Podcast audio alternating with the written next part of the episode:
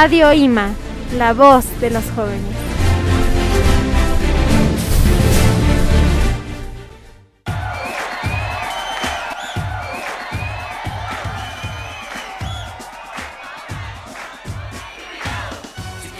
Tardes o noches, dependiendo de cara nos escuchen. El día de hoy, yo, Mariana Guerrero, tengo el gusto de compartir con ustedes una nueva sección sobre la verdadera historia de la prepa. Sin más interrupciones, empecemos por presentar a nuestra invitada especial y una de mis mejores amigas. Ella es... Camila Valdés, ¿cómo están? Es un gusto estar aquí hoy con ustedes. Amiga, mil gracias por la invitación. Amiga, nos encanta tenerte aquí nuevamente. Primero que nada, nos gustaría saber, ¿cuál es tu recuerdo favorito de la prepa? Uy, tengo muchos, pero creo que uno de mis recuerdos favoritos fue cuando empezamos a regresar a clases y así, y como que todo el salón se empezó a integrar. Recuerdo que hubo un día que veníamos de ropa de calle y toda mi área se puso de acuerdo para venir vestidos de una temática en específico. Y no sé, fue muy padre porque fuimos llegando al salón y era como, ¿qué personaje eres? ¿De quién vienes? No sé qué. Y luego nos pusimos como a, a tomar fotos y los profesores como que nos decían, ay, está genial tu disfraz, o así. Fue un día muy bonito porque convivimos realmente como salón y eso estuvo muy, muy padre. O sea, amiga, ¿tú entraste presencial hasta Arias completamente? Eh, no, empecé a venir presencial desde mediados del ciclo pasado, en quinto, eh, pero ya bien, bien sí fue en áreas. Wow, amiga. ¿Y cuál fue tu experiencia más dominante en la prepa? Mm, Yo creo que fue la adaptación a clases presenciales después de haber estado en línea casi dos años. Eh, después de la pandemia, pues sí, retomar el ritmo de las levantadas temprano, las tareas pues eran distintas de estar en línea, de estar aquí, adaptarme otra vez a lo que era estar en un salón con mucha gente, el tema del cubrebocas, convivir con las personas, todo eso de socializar pues sí fue como una cosa un poco complicada, pero pues ya con el tiempo me fui adaptando y pues lo logré sacar bien. Sí, me imagino, porque obviamente tú ya tenías a tus amigas en la secundaria y te reencontraste con ellas. Pero amiga, cuéntanos, ¿cómo fue tu servicio social? Ves que cuando estamos en clases, Miss Diana nos pide hacer servicio social. ¿Cómo fue el servicio social en modalidad en línea? Mira, en modalidad en línea fue básicamente, en mi caso, hacer como carteles para promocionar el, el lugar en el que estaba haciendo el servicio, a diferencia de cuando fue en presencial. En presencial ya nos conectábamos o íbamos a las instalaciones, entonces sí es como un choque un poco complicado, porque no tienes esa oportunidad de convivir con la gente y de realmente sentir que estás haciendo algo. Si estás en línea, pues simplemente era diseñar carteles y les mandabas y eso era todo.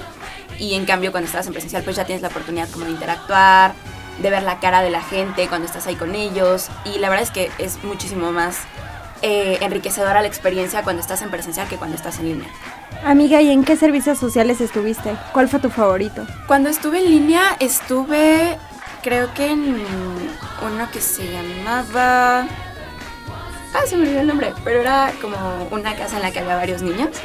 Y en presencial estuve en uno que se llama MAM, que era de adultos mayores. Ese fue, más que presencial, fue en línea, o sea, a través de Zoom, porque eran adultos mayores y pues querían cuidarlos por el tema de la pandemia y todo.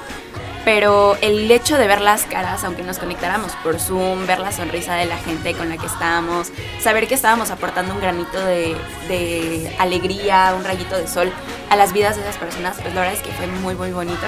Y de hecho me quedé un poquito más del tiempo que era. Generalmente el servicio son de dos a tres meses y yo decidí quedarme otro mes más y pues la verdad es que fui muy feliz con ellos. Wow, sí, bueno, yo creo que en mi experiencia, cuando estuve haciendo estas preguntas, investigué qué otras escuelas hacían servicio social y casi ninguna lo hace. Y esto es algo muy bonito que tiene Lima. Ahora, ¿qué cambiarías de tus años en la prepa? Creo que me permitiría salir un poco más de la rutina, porque yo fui una persona en la escuela muy cuadrada, o sea, todo era al pie de la letra, siempre era como mis responsabilidades primero. Y hubo muchos momentos en los que a lo mejor pude haberme salido un poquito de esa línea sin caer en la rebeldía, pero pasármelo bien y, no sé, a lo mejor eh, darme chance de platicar un poco más en clase o, no sé, pasarme un poquito más en el recreo. Cosas de ese estilo que a lo mejor me hubieran ayudado a disfrutar un poquito más la, la prepa. Eh, y poder estar como un poquito más de tiempo con mis amigas, un poquito más de relajación, de distracción. Eh, a lo mejor eso sería lo que cambiaría. Wow, amiga, qué interesante. Ahora, justo hablando de eso, ¿nos podrías dar algún tip de estudio de cómo manejabas tus tareas, tus exámenes, con tu vida social? Uy, podría darles varios. Pero creo que uno de los más importantes es atención en clase. Suena como mucho algo que te dicen todo el tiempo, pero créeme que realmente funciona si tú estás en clase y te enfocas en lo que te está diciendo el maestro. Y después, a la hora de estudiar, a mí me funciona mucho hacer guías y subrayar esas guías. Entonces, hacer guías a mano, leerlo, luego subrayarlo con el color, tener como un código de color específico para definiciones, para palabras del vocabulario, para fechas, todo ese tipo de cosas tu cabeza lo registra y a la hora del examen es mil veces más fácil recordar información grande y extensa si lo tienes con colores a que si lo tienes todo en un párrafo en blanco corrido, que lo único que te acuerdas es que tienes muchas palabras, pero la verdad es que no estás muy seguro de lo que estás diciendo. Wow, eso de verdad no me lo esperaba. Yo pensé que nos ibas a decir algo, por ejemplo, como enfócate, concéntrate todo el tiempo. Pero bueno, ¿cuál fue tu materia favorita en la prepa? Mi materia favorita creo que fue comunicación visual en áreas. Eh, fue una materia, pues la verdad es que padrísima porque incluía un montón de cosas. O sea, nos pusieron a hacer hasta fotografía, hacíamos carteles, hacíamos publicidad, nos puso a crear como productos y promocionarlos. Y como yo quiero estudiar comunicación, la verdad es que fue una, una materia perdón, que me ayudó muchísimo como a irme enfilando en todo ese tema de fotografía y publicidad y todo ese tipo de cosas. Oh, mira, qué padre. Ya me quiero ir Oye, este, ¿cuál fue tu plan de estudio para el ingreso a la universidad? Que te vas a ir a la UP, ¿cierto? Sí, me voy a la UP y más que un plan de estudio, eh, fue esforzarme muchísimo secundaria y prepa para tener un muy buen promedio y eso pues fue lo que me dio la oportunidad de no tener que hacer examen a la hora del ingreso a la universidad. Entonces, pues en vez de decirles como el plan de estudio, más bien sería como enfóquense desde el principio. Eh, créanme que una décima hace la diferencia. Suena como muy exagerado, pero realmente cuando se trata de procesos de admisión, sí se fijan mucho en eso, en los promedios, se fijan mucho también en las actividades que haces, entonces se pueden enfocarse desde el principio y dar su mejor esfuerzo cuando se trata de calificaciones, háganlo, porque al principio van a sentir que es pesado, pero cuando entrar a la universidad, se van a dar cuenta que todo ese esfuerzo vale la pena y se van a poder relajar muchísimo de no tener que estar peleando por un lugar, por una beca, por un examen larguísimo, de estudiar mil cosas que no sabes si si vas a entrar o no. Entonces mejor desde el principio échenle ganas y se ahorran todo ese proceso. Wow.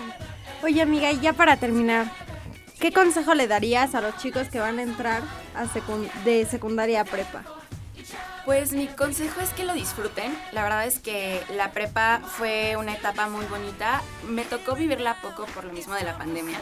Pero aprovechenla al máximo, disfruten muchísimo, eh, hagan muchos amigos. La verdad es que muchos amigos de los que se van a llevar en la vida los hacen a lo largo de la secundaria y la prepa. Eh, aprendan muchas cosas, busquen clases de idiomas, busquen aprender un hobby nuevo, estudien mucho también en la escuela, dedíquense mucho a sus clases, traten de llevar una agenda para tener el tiempo bien dividido y poderse permitir todas las áreas, desde entretenimiento hasta estudio, y créanme que la prepa se les va a hacer muchísimo más llevadero. Y sí, disfrútenlo mucho porque es una etapa que no regresa y la verdad es que si pudiera vivir dos años de mi vida otra vez, serían los dos años que perdí la prepa. Wow.